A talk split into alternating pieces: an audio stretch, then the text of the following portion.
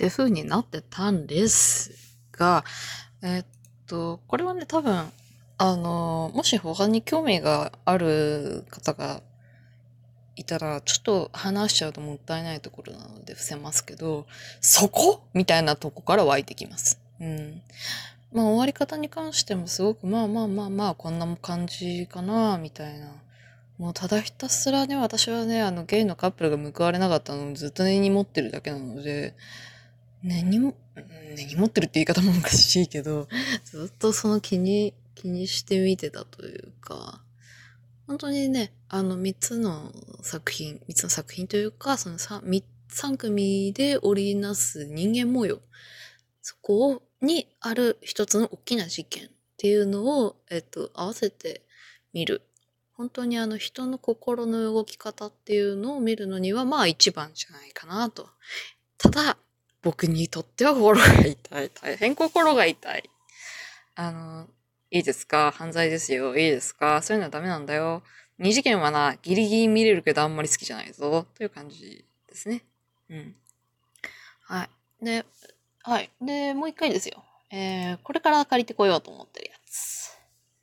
はい。えっ、と、ちょっと疲れたので、ちょっと疲れたっていうのもあれなんですけど、ちょっと最近ね、あの、ジャム祭りしまくるの見すぎてるので、えー、と言いつつ、まあ、神様の言う通りは借りてこようかなと思ってるんですけど、あとはあれだ。デッドプールのね、2をね、いい加減私見なきゃいけないなと思って、あの、加瀬さんの声に植え始めてるんですよ。あんまりね、こう皆さん馴染みのない声優さんだとは思うんですけど、みんな自分のあるやってって私が言うぐらいには大好きな声優さんです。いや、いいぞ、風さんはいいぞ。えー、ついでに、えーと、そこにあれですね、あの、加わるようにして、浜田健二が出てくると、森なく山梨が死にます。はいえー、浜田健二センサーがついてるって言われるぐらい、えー、浜田健二、浜田健二言い過ぎてるので、てか、このキャラ好きだなっていうと、この、FF であったね。FF でたまたま、山梨お前このキャラ好きだと思うよって言われて。おーって言いつつ、まあ、エレゼンはもともと好きだったし、まあ別に嫌いじゃないの？まあテンプレリュウさんか、みたいな感じで、こう設定読んで、うん、まあでもあんまりピンとこないな、と思思ってたんですよ。